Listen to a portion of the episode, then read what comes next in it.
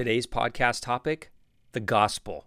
Foolishness to the world, and yet the power of God unto salvation. Join us as we dive deeper into this subject.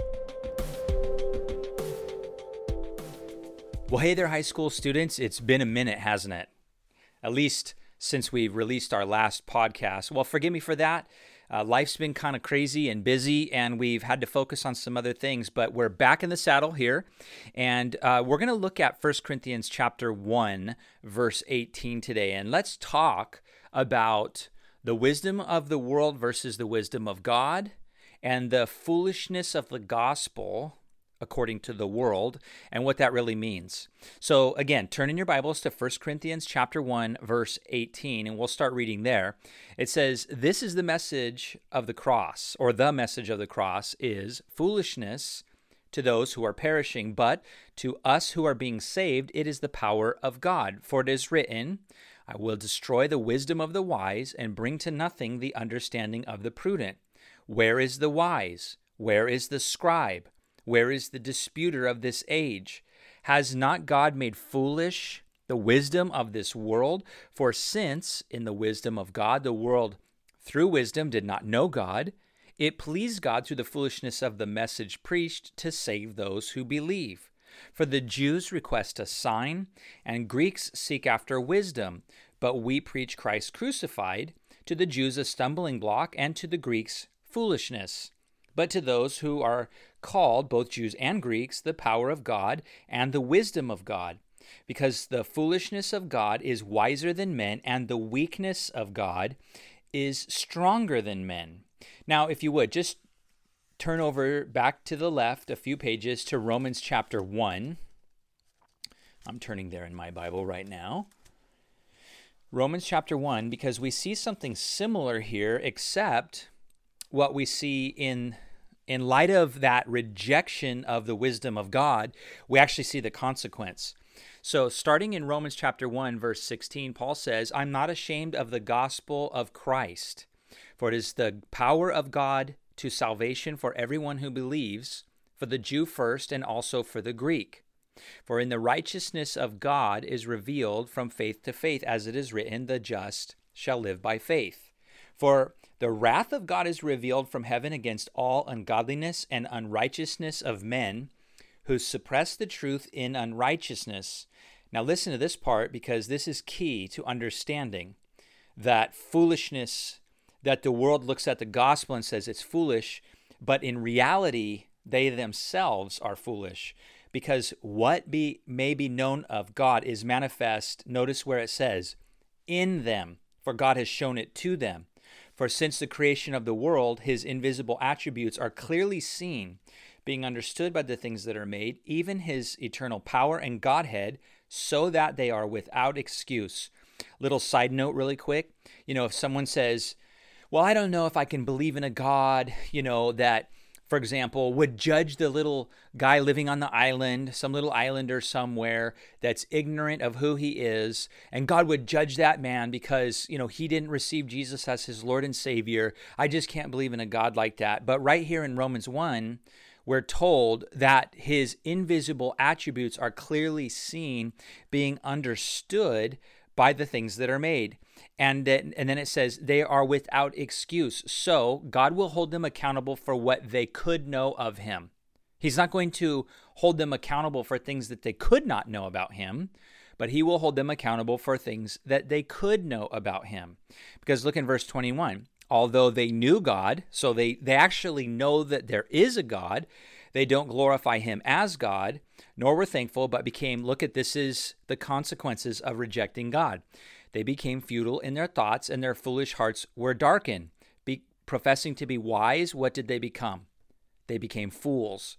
And they changed the glory of the incorruptible God into an image made like corruptible man and birds and four footed animals and creeping things.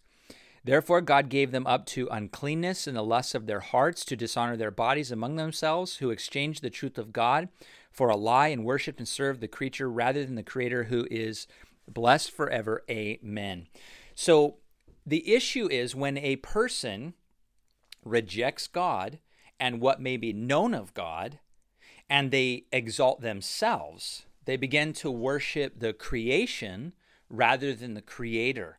So we have people in our society that we can call professors. Well, we, it's not like we chose that name for them. They call themselves that professors, right? And they're complete atheists that say there is no God and you are a fool for believing that there is one. And we could get hurt about that, but the reality is is that they're just simply expressing from their own hearts that they have rejected God. And you could say, well, there's not enough evidence. No, that's simply not true. Romans chapter 1 says that there is. And so we could go into a lot of discussion about that, but that's not the point of this podcast. The point of this podcast is to talk about how the world views the gospel as foolish and people who follow along with the word of God, they, they look at us and say they're foolish. But what I want is for you, Christian, to understand the reality is that though I may be simple, and though there are things that I don't understand in the world around me, I understand that there is a God that created heaven and earth, and that he sent his son into this world to die on the cross and rise from the dead. And so, going back to 1 Corinthians, Paul says to the Jews, it's a stumbling block, and to the Greeks, it's foolishness. So, the Jews would have looked and thought in those days, and probably many still do today, they look at Christ as a stumbling block. They, they say he's not the, the Messiah, the Messiah hasn't come yet, and so on and so forth. But to the Greek, that would be non Jews, right? But today, that would even be those in our society that think they are the professors, they're the, the cutting edge thinkers of our day. They would say that the gospel is utter foolishness. Why did God send his son into the world to die on the cross? And there's been all kinds of statements by many well known atheists that have accused God of being a horrible, you know, father because he allowed his son to die. When the Bible simply teaches that there's no greater way to show love than to lay down one's life for his friends. So the world looks at the gospel and says it's utter foolishness, but you need to understand it's the power of God unto salvation. And when we're talking to people, we've got to remember that we've got to lead them to the cross. There's got to be a point in time that we can lead people to the cross and give them the gospel. What is the gospel? Well, the word means good news. But the good news is that God sent his son into this world to save us from our sins. Okay, John 3. You can go read that on your own. But what happens is when a person receives Christ as their Lord and Savior, they're no longer condemned. When they die, they will not be separated from God for eternity in what the Bible calls a place of hell, which is a literal place, a place of torment, and it's a, a it's actually an eternal place where people that die rejecting Christ will spend eternity. So the good news is that God sent his son into the world to save us from the separation at death that we would experience, or what the Bible calls the second death. The first death is physical death. The Bible calls the second death is a spiritual death, but it's not a death where you die and you cease to exist. Like if you die physically, you cease to exist in this dimension. Your physical body gets planted into the ground, but your soul goes into one of two places. Either when you die, if you die having received Christ as your Lord and Savior, Paul says to be absent from the body is to be present with the Lord. So you immediately, if I died because I'm a believer, I would be with Jesus. But if I had died before I received Christ, I would have been separated from God because of my sins, and I would have spent eternity in hell based on those sins and ultimately the sin of rejecting Christ. So again, the world looks at this and says it's absolute foolishness, but it's the power of God unto salvation. That power is amazing to transform a life. So, for example, in my life before Christ, I lived for myself. And I thought that I had control over what I wanted to do, where I wanted to go, and all that stuff. When in reality, my flesh dictated what I was going to do because I wanted to feed my flesh. I wanted to satisfy the sinful desires of my flesh. So in reality, my flesh was calling the shot. And the rest of my body would ultimately give in to that desire.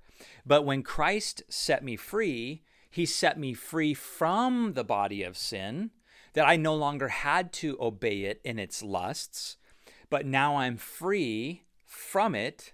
I'm free to live for God. I'm free to live to please the Lord. I'm free to live from sin. He didn't save me from my sin so I could go do whatever I wanted in sin. He set me free from my sin so that I no longer had to obey it in, in its lusts and I could now live a life for God. And so that's the power of God into salvation. I had drugs in my life. I, I couldn't stop doing it on my own, although, you know, you say things like, I can stop anytime I want. I had no power to stop anytime I wanted. But when Christ came in, that instant, that instant, I had the power to overcome. And from that point on, drugs were no longer a part of my life. There was other sins that I struggled and wrestled with that weren't immediately taken from my life, and I had to learn to fight those things. I had to learn to submit my members, my body to Christ and no longer give into those sinful desires in order to overcome them.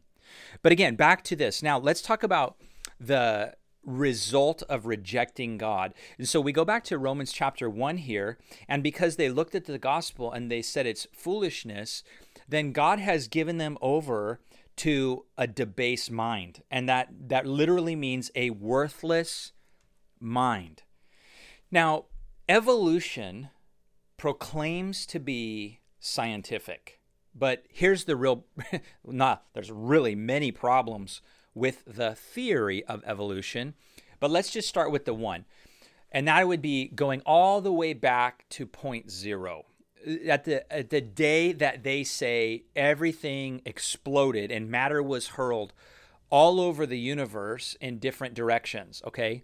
So right there we have a, a question that needs to be answered where did all the matter come from? Okay. What caused it to explode? And so you have to go back prior to that point, and you have to have, according to cause and effect, right? You've got to have something greater than the effect. The cause has to be greater than the effect. And so to have nothing create something creates a problem and it's not scientific. But to say something or someone caused all that we see around us today, the complexity of life, which we could talk about for hours. There is so much complexity of life. Then there's the laws of information, right? When we look at our DNA chain, it's information. And the law of information states information can only come from information. So think about it. You have an explosion. There's no information, it's just an explosion. That creates information. How did the information come about? How did DNA come about? How did a single cell come about? How did proteins and all, you know, I mean, there's so much complexity to life that is unanswered by evolution that is answered by the very opening statements of the Bible in the beginning, God.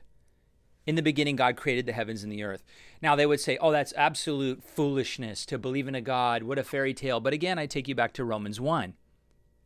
There's enough evidence in creation around us. You see, design implicates a designer. And what, what do we see around us? We see design all over the place. That's why God says here in Romans 1 that they're without excuse. There will be no excuse for anyone that dies rejecting Jesus, and it doesn't matter where they were born, it doesn't matter how they were raised. You understand? This is what this is saying. Now, there's there's parts of this that I will agree you and I would have a hard time wrapping our minds around. But God, in His infinite wisdom and His love, remember that God is love. First John says, God is love. There isn't anyone that wants people in heaven more than God Himself. So much so, He sent His Son to die on the cross. That's me. That's you. That's the atheist. That's anybody. Anybody rejecting Christ in, in today's world. There isn't anybody that loves them. Not even their mom and dad love them more than God loves them. You say, I love them. I love them so much. I'm their friend. I want them to come to know Jesus. But just remember this that you do not love them more than Jesus loves them. Period. Okay? So, This gospel is to the world absolute, utter foolishness. Look, I'm a believer. I love Jesus. I'm thankful he did what he did. But if you asked me why, I, the only answer I could give you is because God loves us. That's it. That's the only answer I can give you. It doesn't make sense to me. I don't think it's foolishness in any way, but I don't understand it. And so we just have to read the word and realize this is what he said. He says what he means, and he means what he says.